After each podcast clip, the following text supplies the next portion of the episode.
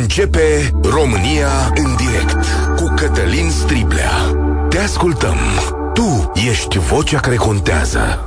Bun găsit! Bine ați venit la cea mai importantă dezbatere din România. Două lucruri astăzi legate de Ucraina. Aliații se întâlnesc la Ramstein, aprobă o nouă tranșă de ajutor militar, astfel încât ucrainenii să facă față atacurilor rusești și, cine știe, poate la un moment dat să pornească o contraofensivă astfel încât să elibereze porțiunile de teritoriu aflate sub uh, ocupație rusească.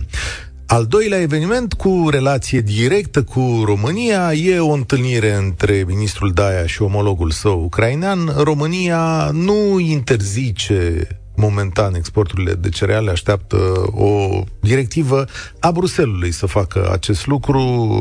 State precum Polonia, Ungaria sau Bulgaria fac chestiunea asta și asta, atenție, este o formă de ajutor pe care România o acordă Ucrainei. Autoritățile românești nu vorbesc despre ajutorarea aceasta, fie că e militară, fie de altă natură, vorbesc destul de rar și nu ne dau explicații. Și aici o să fie zona noastră de interes astăzi.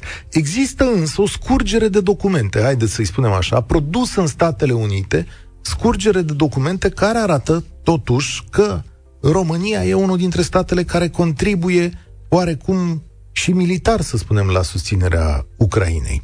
Și o să zic câteva lucruri despre asta. Înainte însă dați-mi voie să-mi salut invitatul. Este vorba de istoricul Cosmin Popa, cercetător științific la Institutul de Istorie Nicolae Iorga de pe lângă Academia Română. Salutare, mulțumesc că sunteți aici.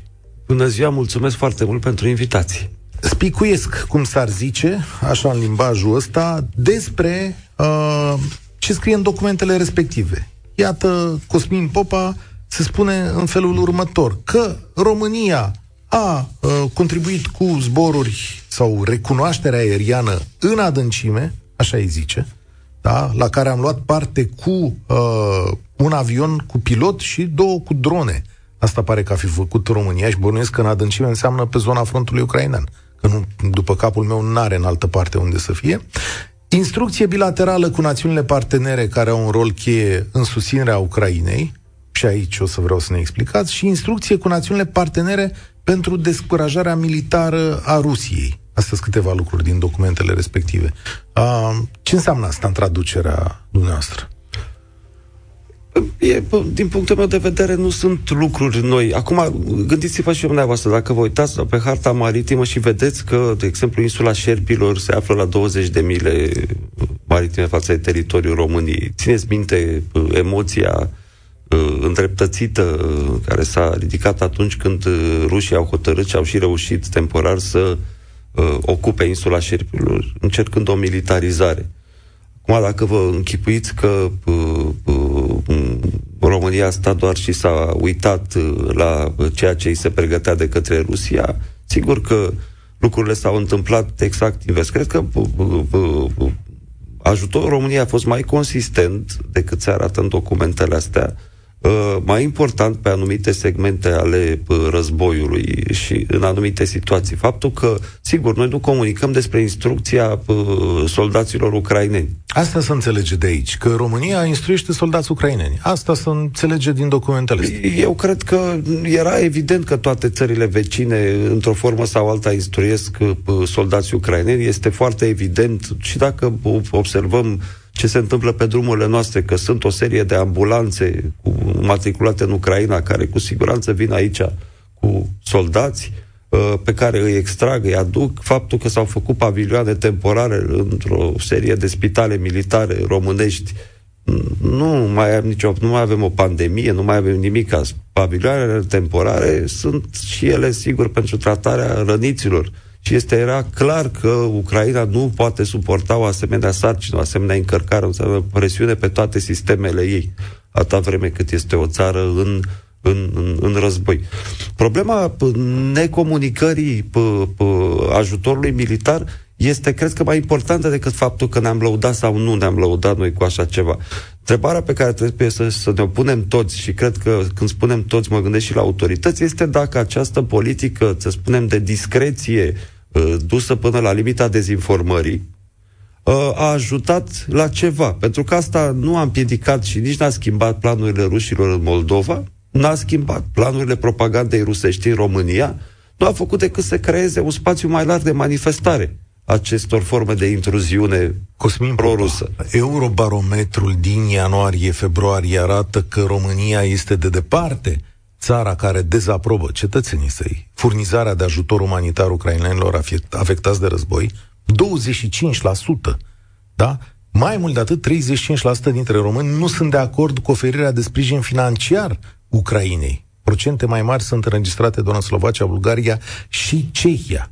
55% dintre români sunt de acord cu finanțarea de către UE a cumpărării de armament pentru Ucraina și, uh, de asemenea, mai există un sondaj IRES, tot din februarie, care zice că 36% dintre români nu sunt de acord cu sprijinirea Ucrainei de țara noastră. Și vă mai dau niște date ale unui sondaj european referitoare la percepția Chinei din, uh, în Europa, și anume România alături de Grecia și cred că Lituania, sunt, uh, este țara în care uh, percepția negativă a Chinei nu atinge 30, din punct de vedere politic, nu atinge decât 35 la 35% din populație crede că China este un viitor adversar politic pentru Europa Occidentală.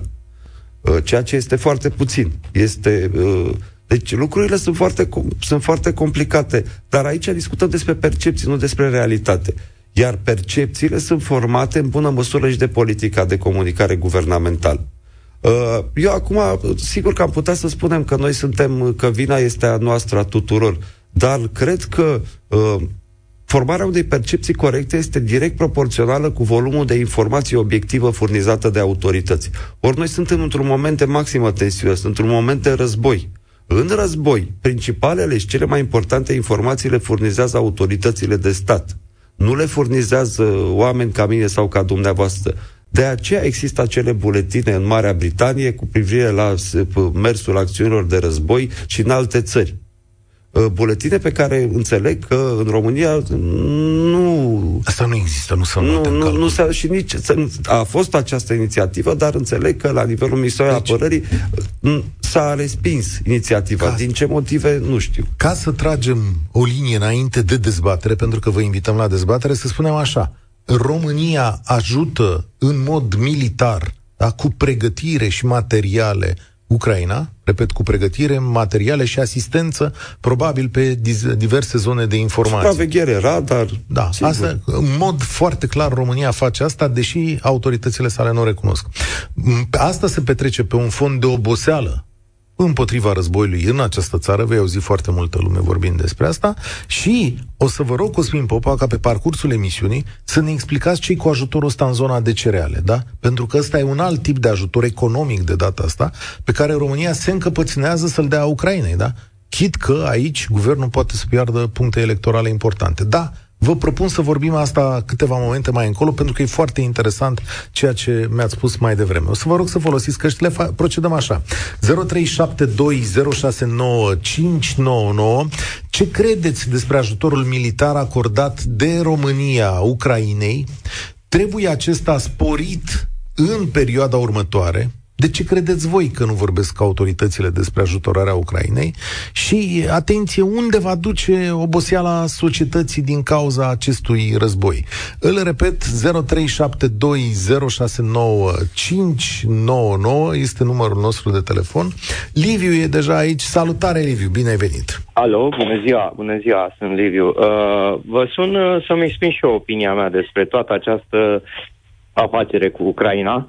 Ideea este că noi nu știm în prezent cât, cât oferă România. Dumneavoastră întrebați dacă trebuie să acorde mai mult, mai mult față de ce. Atâta timp cât armament e sigur că dă, dar nu spune. Uh, aflăm din uh, surse externe despre uh, problema grâului. Uh, cu greu aflăm despre canalul Băstroie, nicio comunicare absolut oficială și, pe de altă parte, trebuie să ne punem întrebarea dacă să oferim mai mult. Ajutorul este și militar, probabil uh, foarte nu. mare, de adică aceea nu este ce? public. Ce militar? Cum? Adică nu, aici nu putem specula. Nu cred că există soldați români pe frontul ucrainean. Uh, nu, de, de, da, deocamdată. V-a chemat la unitate. Pe mine m-a chemat. Cine? V-a chemat Aveți pe dumneavoastră? Bun. Da? Da. Da. Pe mine nu m-a chemat de 30 de ani. Pe mine nu m-a chemat Eu de 30 nimeni, de da. ani am terminat armata și m-a chemat acum. Acum, cred că e firesc ca statele să-și, uh, uh, cum să zic, să-și numere personalul în eventualitatea unei chestiuni de genul ăsta. Și vă întreb eu pe dumneavoastră după 30 de ani? Păi, nu știu cum să face, să sisteme militare. Păi, da? păi, da, eu vă întreb dumneavoastră, Nu. e ușor să răspundeți cu nu știu. Dar ideea este și la Stați un televizor, pic, și la nu. radio. Am Nu, nu, auzit nu, nu, atâta nu, nu, nu, nu. propagandă care venea pro, pro-Ucraina. Uh, Chiar când a început războiul, a apăruseră, dacă mai țineți minte, cred că și la postul noastră de radio, tot felul de emisiuni, mă rog, comentarii acide, glumite despre cum anumiți u- ucrainieni care se ocupau cu strânsul fierului vechi strângeau utilajele militare rusești. Mai țineți minte, le tractau că nu mai aveau benzină. Uh, dar văd că lucrurile până la urmă atunci păreau că merg într-o direcție ușoară, pozitivă. Uh, războiul era o glumă, dar acum cred că războiul nu mai este o glumă și uh, noi ne gândim pentru noi, pentru români până la urmă. Ce câștigăm noi din tot acest ajutor, din tot, această, din tot acest sacrificiu? Guvernul român mai este el, ne, mai e nevoie de guvern român atâta timp cât la orice solicitare răspunde da. Adică nu a existat solicitare din partea oricărei organizații internaționale să spună nu. Dați-mi un exemplu în care România a spus vreodată nu. Când România s-a opus, poate ea prima, poate ea a doua. Până și la emisiunea de știri pe care ați încheiat-o, am înțeles că așteptăm să ni se spună de la Comisia Europeană, de la Uniunea Europeană, Da. ce facem cu importurile ucrainiene. Da, păi uite, este ăsta e un- normal așa. Până la urmă, noi de ce mai avem alegeri? Păi, de ce mai pentru avem că guvern? suntem într-un bloc Păi- comun. O secundă, respirați, că Păi, a, trebuie nu, să da, facem ideea un este, dialog. Ideea este că nu știu cât, uh, cât o să mă mai țineți în direct și lucrurile astea trebuie să răspundă Da, cineva. Eu nu dumneavoastră- știu dacă va răspunde cineva pentru bâstroie, pentru Stați o cerealele secundă. românești. Stați o secundă, că ați lansat așa un snop de idei. A, Păi, eu- sunteți... Păi nu, dar de, deci la care, care nu au fost abordate absolut deloc până astăzi. Unde n-au fost abordate? Păi uitați-vă, nu răspunde nimeni. Guvernul întotdeauna Bun. este yes man. Ok, hai să luăm pe, pe rând că aici e o chestiune de dialog. Stați acolo pe, pe fir să ne lămurim. Că avem și oameni care sunt de specialitate, care citesc mai mult decât noi. Cosmin Popa trăiește și cu mintea în spațiu rusesc. Asta e pregătirea lui de uh, istoric la istoric al Rusiei și al Uniunii Sovietice. Hai să vedem întâi chestiunea asta legată de uh, cereale, Cosmin Popa, că, ea, că a, venit, uh, a venit mai repede uh, întrebarea decât estimam eu. Uh, Păstrați căștile, că trebuie să intrăm în dialog cu oamenii. Cum e povestea asta cu cerealele? E ok să aștepți de la uh, Comisia Europeană un răspuns? Da, este absolut normal, din mai multe motive. Primul este legat de faptul că decizia pe care au luat-o Polonia, Ungaria și Bulgaria sunt uh, deciziile, sunt decizii de natură uh, politică internă.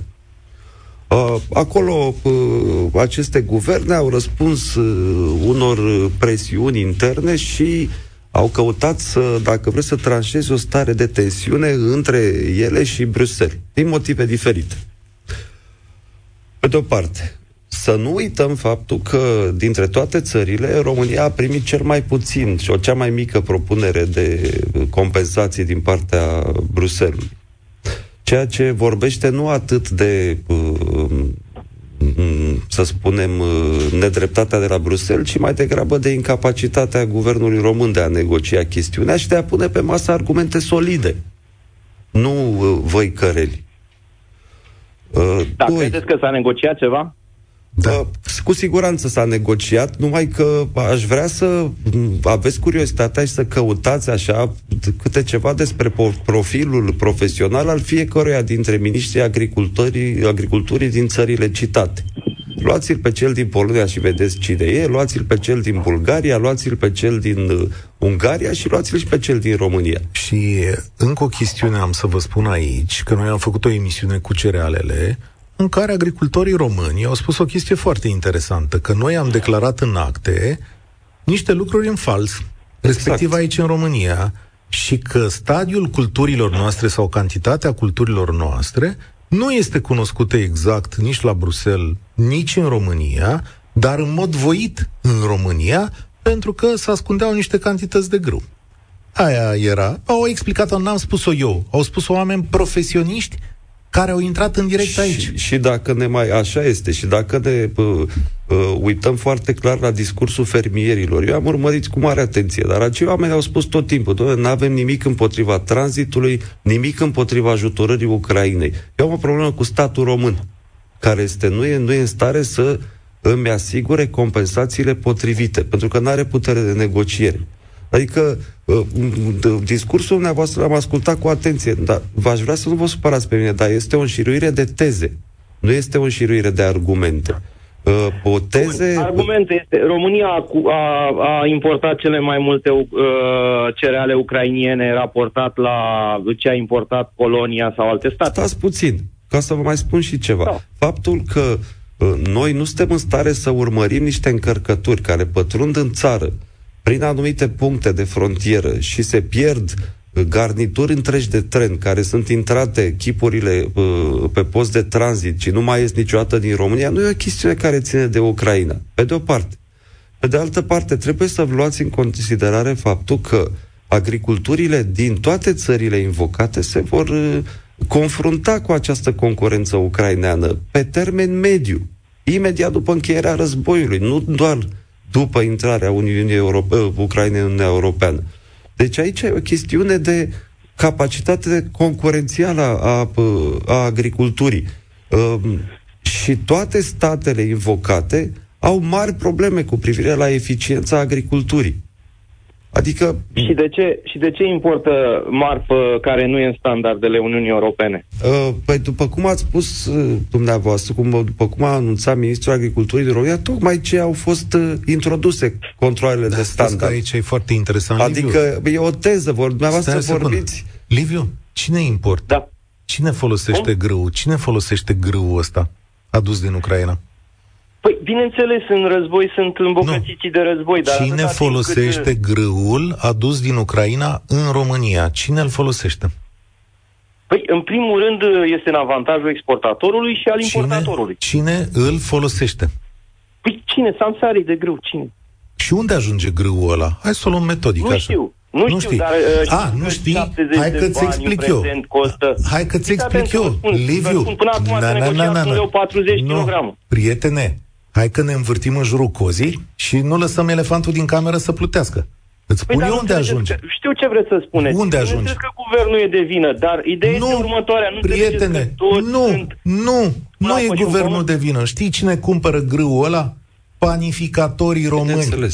Cine face pâine în România? Marile fabrici de pâine și de făină din România. Și, Doamne, iartă-mă, domnule, vrei să trăim în minciună așa sau chiar suntem ne păi luați de proști? atunci, de ce, de ce statul român permite de uh, ce? afacerea asta? Pentru că niște băieți care sunt foarte deștepți, foarte mari și foarte bogați au găsit o sursă de făină ieftină pe care o duc acum în piață, că e mai ieftin pentru toată lumea să vândă pâine mai ieftină. Știți cine importă grâu, cine mănâncă grâu ucrainean? Eu și cu tine mâncăm grâu ucrainean.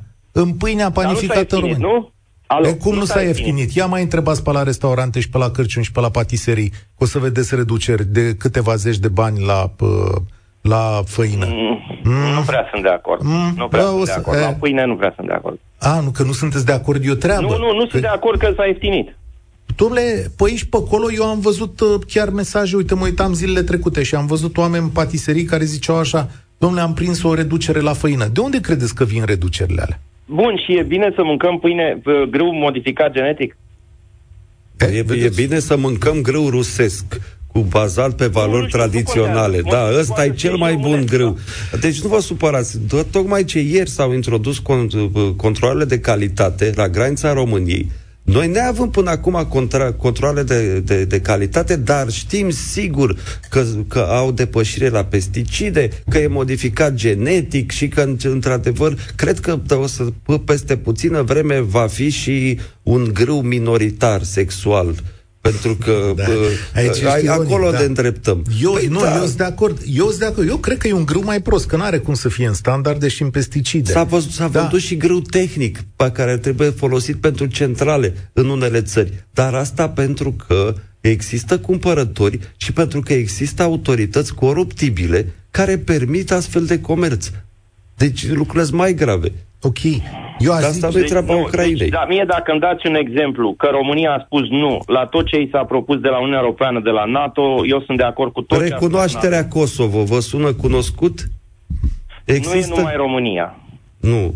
Deci, ok, bun. Atunci n-are Nu rost să e, mai nu e discutăm. numai România. Dacă Mai deci- România a spus nu la o propunere și, uh, mă rog, a suportat consecințe.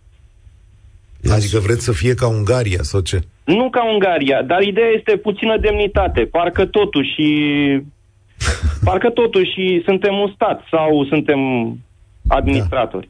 Da, nu știu, okay. e... Pă, mulțumesc tare mult. Uh, Eu cred că lucrurile nu funcționează de maniera asta. Hai să-l auzim pe Robert. Salutare, Robert, bine ai venit. Salut! Mă gândeam la tema discuției și mă întrebam cum oare o temă atât de sensibilă poate fi discutată pe radio. Acum, după ce am văzut uh, către ce a alunecat, uh, sunt mai recorit un pic. În sensul că nu orice lucru pe care noi îl facem ca stat ar trebui și dat publicității. Însă, uh, sunt câteva aspecte pe care eu aș vrea să le spun. Te ascultăm. Unul dintre ele, uh, sunt cumva uimit de faptul că avem un prim-ministru din zona militară și noi nu avem încă o buziere cumpărate sau o fabrică de tancuri care să producă ceva, în condițiile în care toată lumea se pregătește pentru război.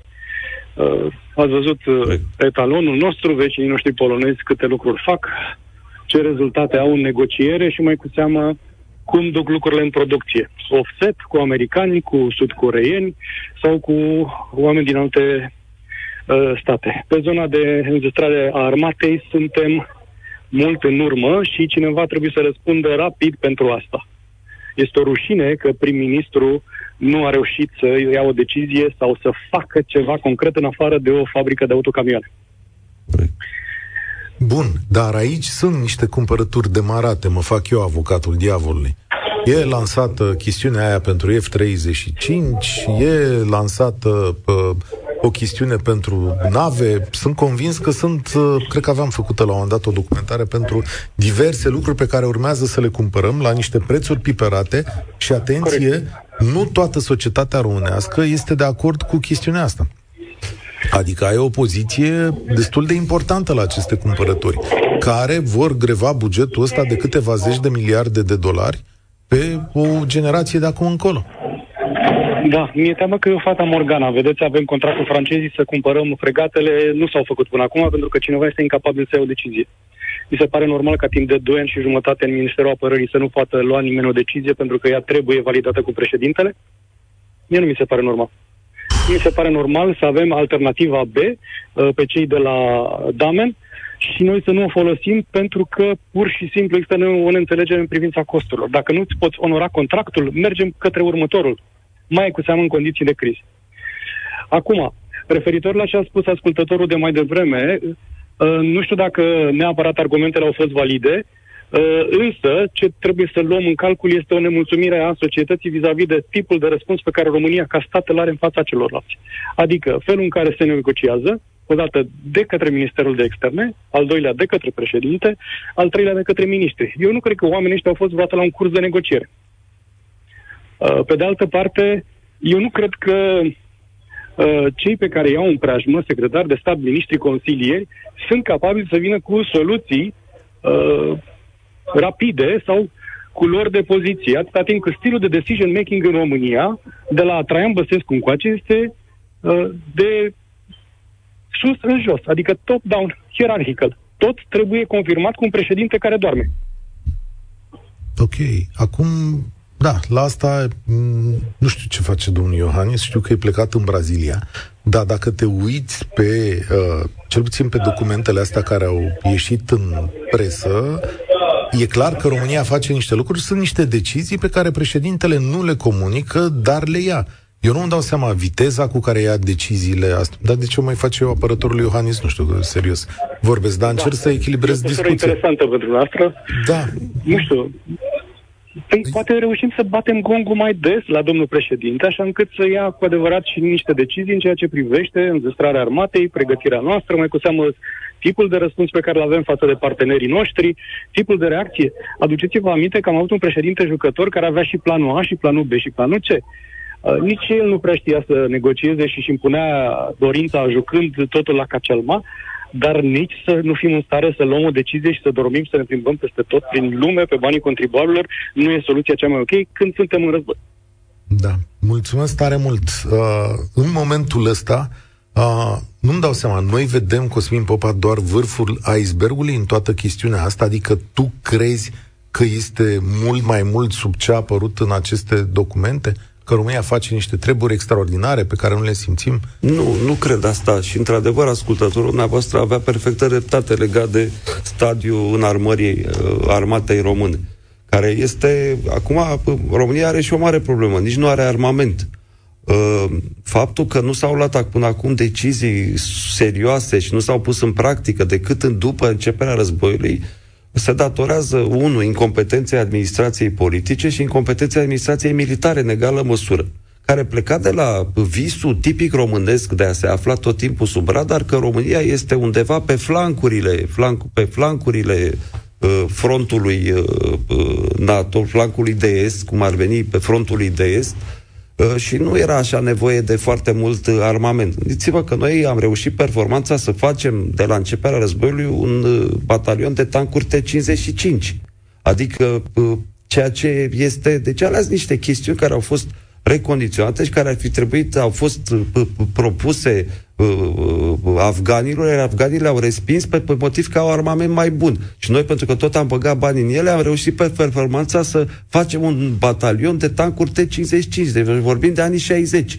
Asta ți arată că tu ai o mare problemă la nivelul concepției militare. Că tu te-ai apucat acum să faci o buziere pentru că n-ai fost în stare de 40 de ani, că nu de acum, și de pe lui Ceaușescu, să faci o țeavă pentru o buziere, ți arată că tu ai o mare problemă. Faptul că pui la romarm niște băieți care până acum făcuseră tot felul de aranjamente cu exact. măști, îți arată că ai și aici o mare problemă. Deci, ă, de-aia, vă spun foarte clar, cred că este în bună măsură în interesul politicienilor să responsabilizeze situația din Ucraina pentru niște eșecuri structurale specifice României. Ceea ce se întâmplă în Ucraina acum nu face decât să pună de evidență niște slăbiciuni structurale ale României. Dar asta nu înseamnă că Ucraina le-a generat. Peste câteva minute o să vă întreb și despre reconstrucția Ucrainei. Dacă vreți să vă dați căștile mai încet, aveți un buton în față acolo, că mie că întâmpinați dificultăți. Uh, Florin, salutare, ești la România în direct. Bună ziua! Uh, sunt uh, un fermier din județul Constanța și noi în fermierii întâmpinăm de, de anul trecut, din septembrie, niște probleme destul, destul de mari de, ne vinde, de ne, ne vinde producția, producțiile care le-am obținut în anul 2022. Uh-huh. Mhm. Nu nu, nu mai are căutare cerealele, cerealele noastre care... Hai să o luăm un pic, să o luăm un pic metodic, că eu știu că așa e, dar să o luăm un pic de anul trecut. Uh, voi ați vândut foarte multe cereale în momentul în care Ucraina a fost blocată. Zic drept? Uh, Uh, am vândut uh, de, de cursul anilor, sigur, deci grâu... Nu, nu, când a început război, în februarie 2022... Deci, nu am, deci de obicei noi nu ținem, uh, nu majoritatea fermilor au depozitare ca să poată să țină da. în ianuarie, în februarie, când a început războiul, okay. să poată să țină, să poată să, să depoziteze și să vândă Bun. în ianuarie, în februarie, când a okay. început războiul. Dar sunt unii care au făcut-o. Uh, sunt unii care au făcut-o, care sunt uh, angrosiști sau sunt cei mari capitalizați care cumpără și revând. Ok. Sau sunt și fermieri puternici care au destul, uh, destul de bine capitalizați, care mai... au... Deci au fost. Deci, mai spunem un lucru. Da. Este adevărat că o parte dintre acești fermieri și acești mari angrosiști au păstrat grâul în depozite în speranța că prețul va crește și mai mult pe decursul anului 2022, toamnă, iarnă 2023? Și asta e adevărat, și asta e adevărat pentru că în anul 2022, 2021-2022, noi, uh, noi tot ce înseamnă inputuri pe pesticide, insecticide, le-am cumpărat de trei ori, chiar de patru ori față de, anii, față de anul 2021. Și atunci, automat, prețul preț. de producție, prețul de producție a unui kilogram de grâu era undeva la 2 lei. Ăsta era prețul lui real la, pentru 2022, pentru că ureia sau azotul, dau niște exemple ceea ce se folosește ca să fim competitivi în, ca producție față de Uniunea Europeană, trebuie să fim... Ce, să tot ce, ce tot înțeleg ce eu, ce înțeleg Da. eu acum așa e că în România sunt oameni care au foarte mult grâu la păstrare și pe lângă oamenii ăștia intră și uh, cereale ucrainene, Anunțe. fie legal, Da. fie ilegal, iar Da. tu ca fermier mic, Da. care ai și tu niște grâu al tău și urmează să ai producție, tehnic nu ai loc unde să vinzi de oamenii ăștia. Nu ai, pentru că în port, în port, că sunt de aici din Constanța, sunt camioane care stau câte două, trei zile, cinci zile și cu de-abia descarcă. Și unde descarcă? Pentru că cei din port uh, am cunoștințe, firmele, uh, gen care sunt uh, exportatoare, gen care sunt au sedii prin America, prin Elveția, că nu exportă uh, o firmă din România. Tot cei mari, renumiți, sunt uh, exportatorii, căi din România, căi din Ucraina, căi din... Și atunci Dăm- ce am, ce am înțeles că toate țările arabe care erau, uh, care cumpărau grâu românesc, evită zona noastră, nu mai cumpăr așa, pentru că grâu românesc al nostru de calitate s-a amestecat cu cel din Ucraina. Și atunci nu mai are o calitate, n-a mai avut o calitate bună. Ca Ok. asta, noi asta ne-am dorit, ca să fie un flux grâu ucrainean să fie să se ducă unde se ducă separat, iar Dacă grâul sincerat. produs de noi în România să aibă, să fie separat, adică să se vândă Ok, am înțeles. Asta nu Bun. s-a întâmplat. Asta nu s-a întâmplat în, uh, în România, în port, cel puțin unde, unde pleacă grâu 90% sau 80% din grâu care se produce în România Bun. sau Hai că îl, celelalte. îl văd și pe Da. Cosmin Pop agitat, da. Și Ce... Eu Da. sunt agitat, dar aș vrea să spun totuși că povestea asta cu amestecul grâului e din uh, Real? filme. E reală? Pentru că E reală, nu uh, e până adevărat, acum... nu e adevărat. Să Stați Nu e puțin adevărat, să vă e aud. reală. Până Da, da, acum... da, Uh, uh, deci din primăvara anului trecut până în iarna acestui an, uh, emisarii ruși deci Rusia a p- capturat cantități importante de grâu ucrainean în porturile la Marea Neagră, care erau pregătite în primăvară către livra, pentru livrare de către Ucraina și le-a dat pe nimic țărilor care importau de obicei grâu ucrainean și românesc. Uh, m, Africa, Africa de Nord, de, uh, ceea ce e, a fost o politică foarte clară de distorsionare a pieții. Deci a furat grâul ucrainean prin ocupația militară a celor teritorii și l-a dat pe nimic acestor țări care de obicei importau grâu. Pe lângă asta, uh, uh, Rusia a mai uh, p- propus cantități importante de grâu sub prețul pieței pentru aceleași, aceleași țări, tocmai cu uh, intenția de a distorsiona, distorsiona piața. Deci distorsionarea acestei piețe are alte surse decât uh, p- exportul ucrainean.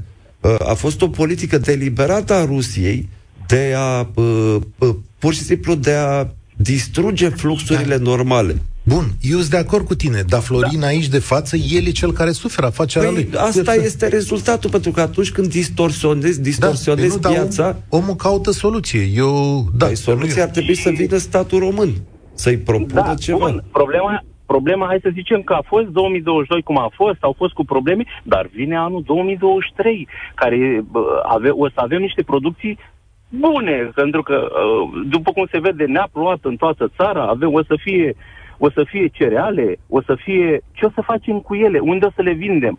Cum o să, cum o să rezistăm? Cum o să, cum o să facem? Pentru că nu avem o concurență loială, uh, cu o concurență, pentru că pre- cerealele din Ucraina o să vină în continuare, se pare că nu o să avem, nu o să fie o, o, o oprire, nu o să fie un nimic și atunci cei din Ucraina produc, după cât știe, am ascultat și noi la radio, la uh, americanii le-au dat uh, bani, subvenționează uh, motorina gratis, îngrășăminte gratis și atunci lor le convine să vină cu grâul ăla din Ucraina cu 50 de bani, care îl produc probabil cu 30 de bani, iar noi producem grâu cu un leu și o să-l vindem cu cât? Cu 80 de bani sau cum? Ce se întâmple în anul 2023, în campania 2023?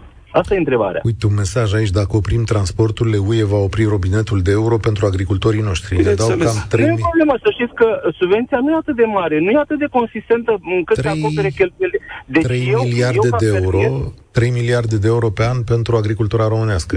E ceva, adică... Haideți să vă spun ceva. Deci noi primim o subvenție condiționată și condiționată care avem niște cheltuieli pe hectar. Să nu credeți că Uniunea Europeană nu ne dă subvenția doar așa pur Da. și simplu. Da? Eu Avem cred că niște așa e, cheltuieli cred că în așa e plus. și firesc. Da, Cred da, că da, așa da, e și eu firesc, sunt de da. acord, dar Știi ce că vrea- nu stăm în subvenția. să știi că nu aici stăm Cosmin- în subvenția asta. Nu, Cosmin nu, Popa nu, are Da. aici o, are un lucru și mai grav să spună, că mi l-a spus mie în pauză. Războiul Da. ăsta se termină, iar Ucraina va rămâne lipită de Uniunea Europeană într-o formă sau într-alta. Uh, Da. Și asta înseamnă, Cosmin Popa, că grâu ucrainean va curge în piețele astea. Evident. Tot Da. timpul. Asta va fi realitatea uh, economică. Deci ceea ce uh, face uh, uh, agricultura românească, eu înțeleg situația dânsului și are perfectă dreptate. Dar pe agricultura românească trebuie să pornească de la această premisă. Și nu numai cea românească, și aia poloneză, și aia maghiară, și aia bulgărească. Păi De cum, confrunt- putem să plecăm pe la, cum putem să plecăm pe, pe picior egal cu Ucraina? Păi asta cum povestea putem? că ei au nu avem- motorină pe gratis este o minciună, ca să o lămurim. Păi au- Că păi le nu dau doar americanii atât, pesticide da, pe da, gratis, da. iarăși e o minciună. Acolo cad bombe, nu vă supărați. Să nu dea Dumnezeu să faceți dumneavoastră agricultură în Constanța sub bombele rusești. Nu O să îmi vă doresc aduceți să aminte de ce vă spun. Cum, cum explicați dumneavoastră că ei produc, ei în timp, pe timp de război, ei produc și bă, grâu, și cereale. Pentru că e o și țară fructe, mare, v-ați uitat la harta aia și unde ulei, bombardează și- rușii? Și lapte ne aduc nou în România. Cum vă explicați? Și noi nu suntem în război, dar nu putem să producem cât produc ei. Păi asta e vina ucrainenilor? Nu, dar am dat un exemplu. Cum, Păi nu cum e un putem exemplu care pornește de la premise greșite. Faptul că Da. noi nu suntem în stare să avem o agricultură modernă în care procesarea e baza și nu vânzarea Da. de grâne Da. ca pe vremea lui Noe, nu este vina ucrainenilor și nici a Bruselului. E vina incompetenței noastre și a celor care ne conduc de 30 de ani. Păi, corect, aveți perfecte dreptate. S-au dat, niște, s-au dat niște bani anul trecut pe procesare. Știți unde au ajuns banii ăștia pe procesare? Tot la morărici și panificație, tot la cei care au cumpărat grâu din Ucraina. Bravo, Deci au iată. dat, au, dat, au dat banii câte 500 de mii de euro sau uh, un milion de euro pe, pe, pe, pe, pe, pe, pe speța asta, pe lucrul ăsta și banii ăia nu să ajungă la un fermier care vrea să-și decide să-și facă o moară sau să-și facă o Exact. brutărie, să producă grâu, ca să macine grâu din fermă sau grâu românesc sau lapte sau brânză sau altceva, au plecat către firmele de prieteni sau de, nu mai dau, Păi, că știți ce se întâmplă, Da. și uh, Ah, au mie, luat mie, banii că, respectiv. uh, mie că în România avem o pătură de hoți sau șmecheri care fac afaceri fie cu banii statului român, poate să trecem la un moment dat și prin programul Tomata, înțeleg o mare reușită a guvernului României care a nenorocit o piață acolo, așa, dând bani cu ghiotura într-o parte și într-alta Noi- și așa, Uite. și voi care suferiți și vi se spune că e cel mai simplu, vi se spune Ucraina e de vină. Ucraina e de vină. Da, deși da, văd că discutând mergem fix la problemă. Unde ajung banii românești? Unde ajung banii europeni?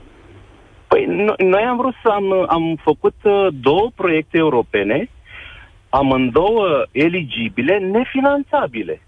Și ne-am uh, descurajat să mai... Adică Să nu mai- vi le-au aprobat.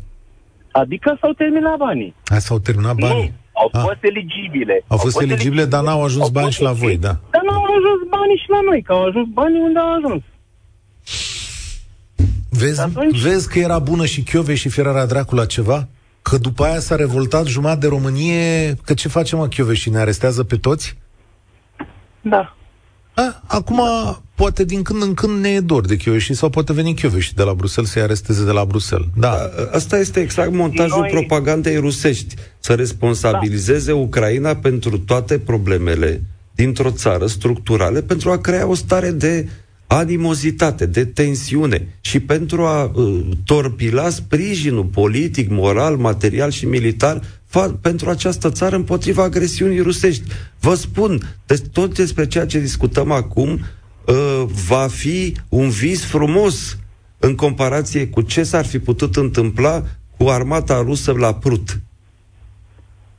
Da, de, deci noi ca fermieri, noi nu avem nimic împotrivă să vină grâul, să fie coridorul cel care să ducă grâul în port, să-l ducă mai departe către țările uh, unde îl duc către țările subdezvoltate, unde e nevoie de pâine, unde e nevoie de grâu. Noi nu asta, noi nu, nu dorim, nu dorim lucrul ăsta, dar nu putem să intrăm, noi nu putem să intrăm în concurență cu Ucraina. Nu avem cum noi ca fermieri. Și mai da. mult de atât, în port, în portul din Constanța o să fie niște probleme, o să fie deja sunt probleme, toată iar n-au fost probleme, nu știu dacă ați văzut da. la știri, sunt, dacă mergeți acum ieri pe podul de la Agigea, coada ducea că, de camioane duce către autostradă, către București. O să, da, Florin, o să prelungim. Da. Că, uh, mulțumesc tare mult. Călin, stai pe, pe fir cu noi că prelungim, avem două minute de publicitate.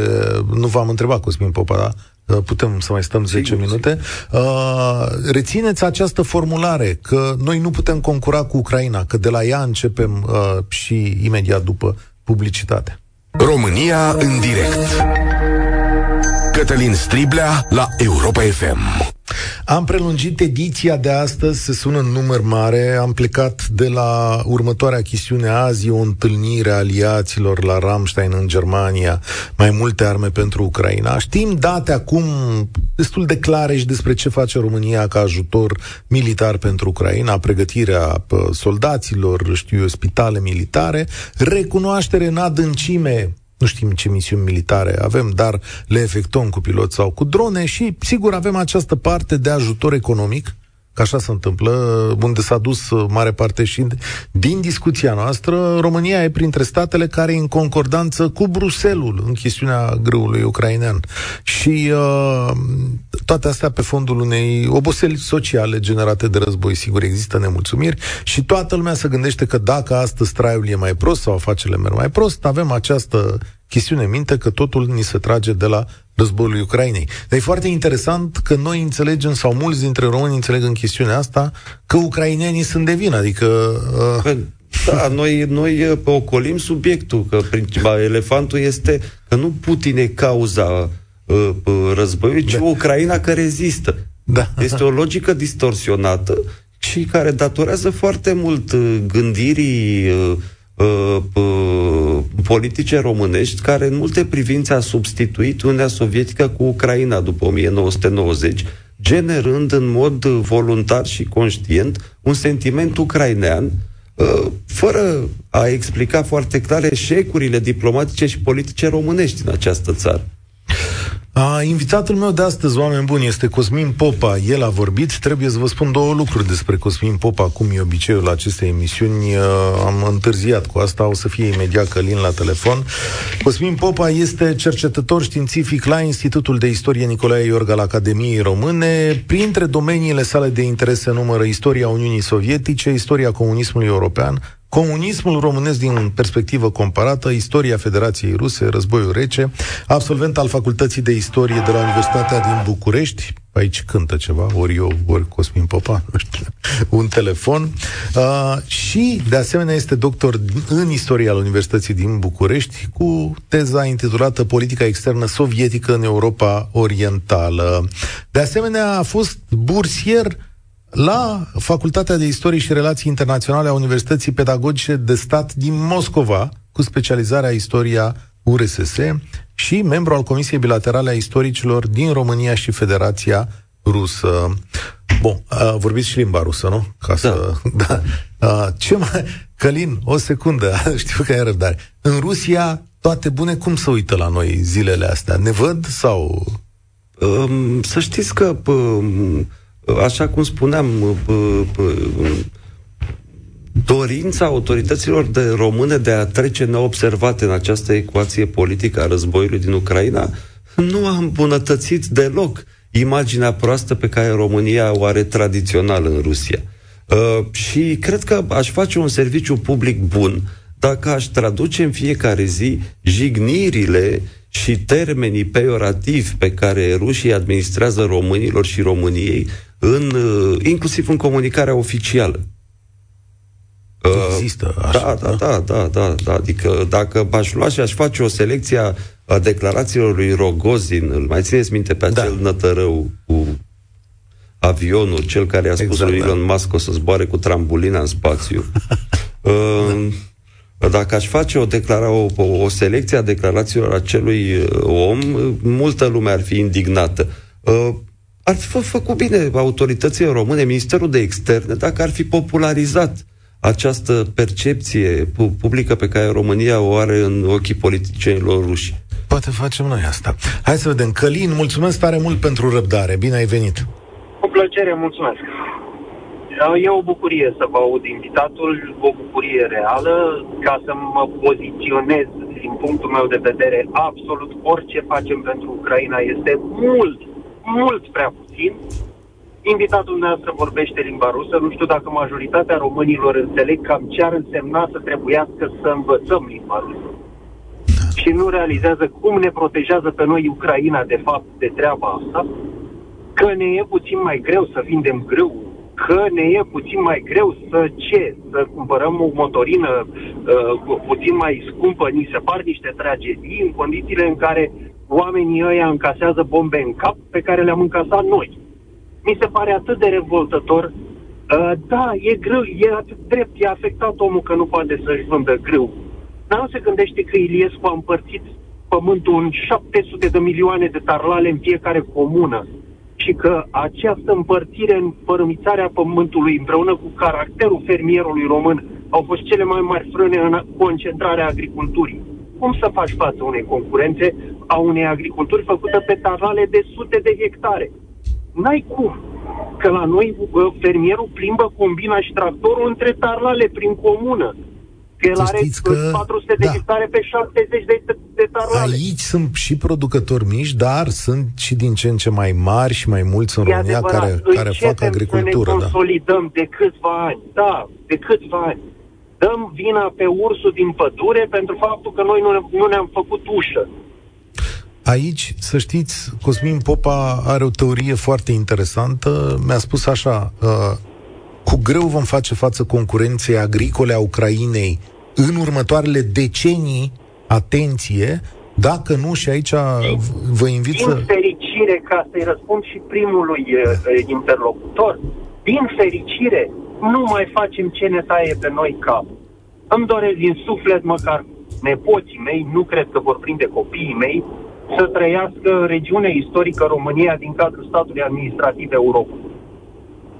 Da. Din fericire, suntem în Uniunea Europeană. Din fericire, Uniunea Europeană are ca preocupare o creștere a nivelului de trai în toate regiunile și am convingerea că ne va proteja de această concurență tocmai faptul că Ucraina se va apropia de Uniunea Europeană și împreună vor găsi mecanisme astfel încât aceste decalaje de, de productivitate să ducă la posibilitatea creșterii productivității în zonele în care nu există această eficiență.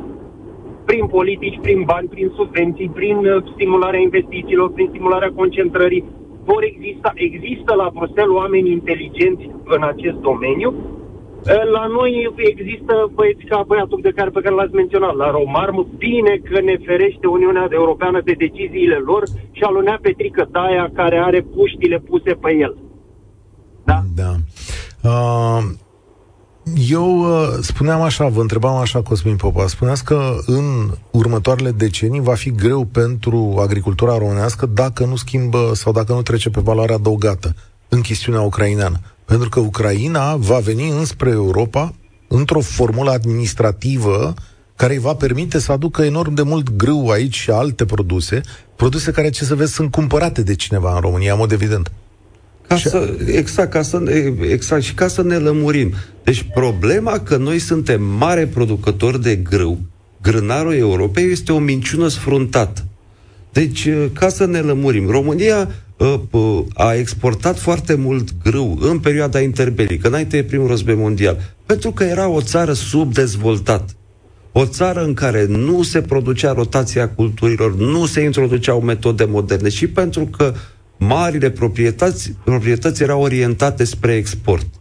Ehm, faptul că noi ne vom confrunta cu uh, această concurență ucraineană este un dat și în perioada de imediat încheierii războiului.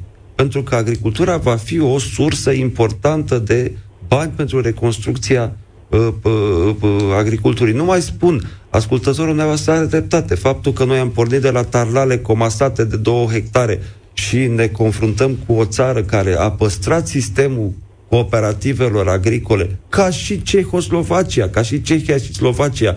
Polonia, în Polonia n-a fost niciodată colectivizare, uh, dar le-a transformat în, uh, în firme, este o altă discuție, dar este și ea foarte importantă. Ideea este în felul următor, că noi suntem, această agricultura noastră este foarte mult, dacă vreți, amprentată de politica de subzistență. Avem foarte puțini producători importanți, de aceea noi nu suntem capabili să fim concurenți, să, să, să producem produse uh, uh, menite să, uh, să, să concureze serios pe piața europeană. Și trebuie și o valoare adăugată. Uh, Călin, îți mulțumesc tare mult. Îți doresc por la treabă. Hai să-l salutăm pe Alexandru. Alexandru, salutare! Bună ziua dumneavoastră și ascultătorilor dumneavoastră și invitatului dumneavoastră. Mă bucur că în sfârșit v-am prins. O să încerc să fiu foarte scurt, înțeleg că sunteți pe, pe, pe final de emisiune și ați prelungit-o. Am, am vrut inițial să vă vorbesc despre procentajele de care ați vorbit la început. Care anume? Cele cu susținerea? 25% din români, da. Da, Eurobarometru... 35%. Da, da, da. da. da.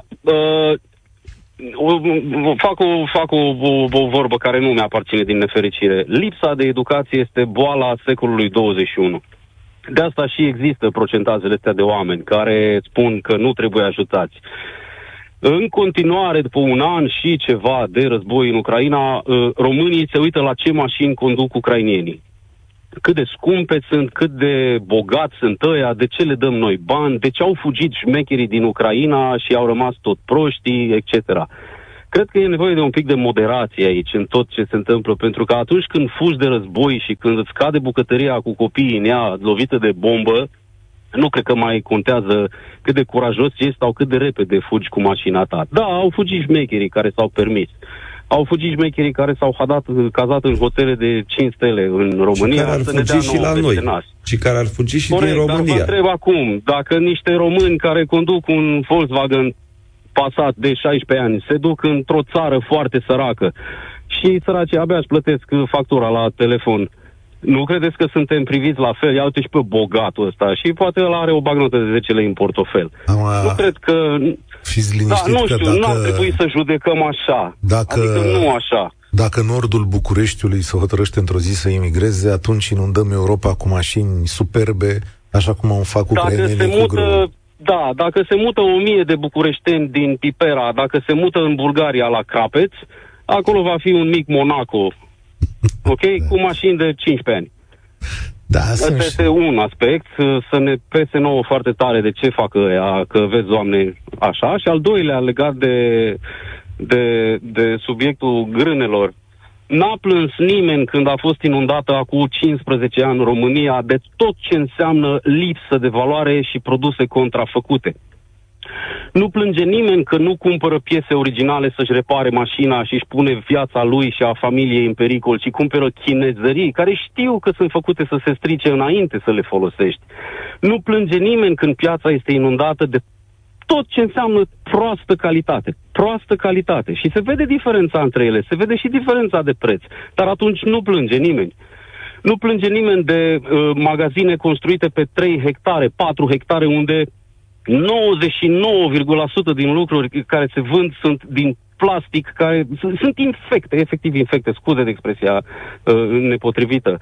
Um, Ucraina este lângă România și indiferent dacă ar fi fost război sau nu, Ucraina s-ar fi apropiat de Europa. Deci problema asta cu grâu este acolo și va rămâne acolo, cum ați subliniat și dumneavoastră. Dacă se termină războiul poi mâine, Ucraina o să caute să vândă grâu. La fel cum ar trebui să facă și agricultorii noștri, să caute să vândă grâu. Nu acum că este război, înainte să vină războiul. Da, avem niște inculți, niște agramați, îl avem pe Nea Petrică la agricultură, care am impresia că e Ion Creangă când vorbește. Ne povestește, are așa niște personificări, niște epitete, niște... Am impresia că l ascult pe bunicul meu. Da, e adevărat, dar ține și de noi un pic să ne mișcăm ține și de noi să ne documentăm mai mult, ține și de noi să ne întrăpăm copiii. Bă, nu știu să accesez fonduri fare. Sunt tufă de Veneția, nu știu să deschid calculatorul, învață. Uite, a zis că a adus la primărie bani, dă și mie, dă, dă click aici, învață-mă să accesez. Nu mai pune greu la anul.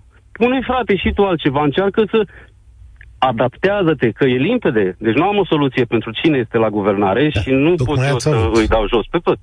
Tocmai ați avut una în care ne spunea, da. le spuneați oamenilor să se adapteze și aceasta va urma. E o perioadă a capitalismului în acest moment în care unii afacerile unor oameni au de suferit. În general, capitalismul le echilibrează. Uh, ați auzit și ce a spus Cosmin Popa, pentru mine e o informație la care nu fusesem uh, atent atunci, dar foarte bună explicația asta, că Rusia, de fapt, a inundat principalii noștri cumpărători de grâu cu grâu ieftin. Egipt, țările arabe, toată coasta Africii. Și a, și a făcut-o calculat și a făcut-o intenționat și n-a făcut-o de luni până miercuri. A făcut-o pe parcursul atâtor săptămâni sau atâtor luni în care oamenii ar fi avut timp și, dar mă întorc din nou la lipsa de, de, de dorință de educație, dacă vreți, ar fi avut timp să se documenteze din mai multe surse, din mai multe locuri. Asta e mă un pic. Hai să mai întrebăm și în partea cealaltă. Stai puțin să mai judecăm, stai să mai calculăm.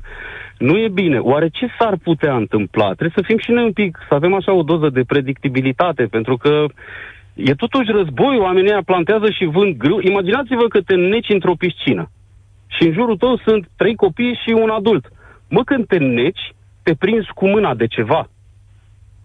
În cazul de față, Ucraina s-a prins de noi, care suntem un copil. Suntem o țară foarte mare, dar și foarte importantă geopolitic, dar suntem mici.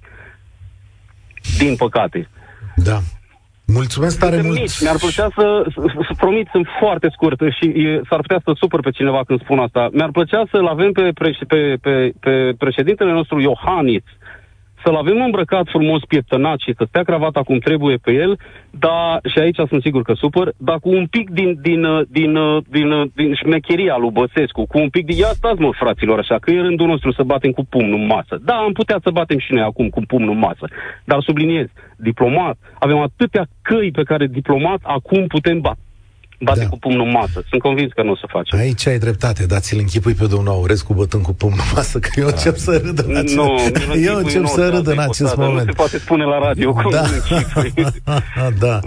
Uh... Vă mulțumesc tare mult că mi-ați oferit ocazia să, să învăr soful, ca să spun așa. Spor la treabă. Să da. știți că domnul Aurescu cum a repetat repet, în multe rânduri, el face politica guvernului său. Este un ministru de externe fără mari inițiative, pentru că îmi închipui că nici nu îi se dă voie să facă lucrul ăsta. Politica externă în România o face președintele. Și așa cum spunea fostul președinte al Partidului Național Liberal, Crin Antonescu, ă, politica externă, parafrazându-l, politica externă a României este precum președintele ei. Știți, Crin Antonescu vorbea despre Iohannis, că gândește cum vorbește. Da. Așa și politica externă a României. Este precum președintele, pentru că în mod constituțional președintele o face. Și chiar, din câte înțelegem, cere apăsat lucrul ăsta.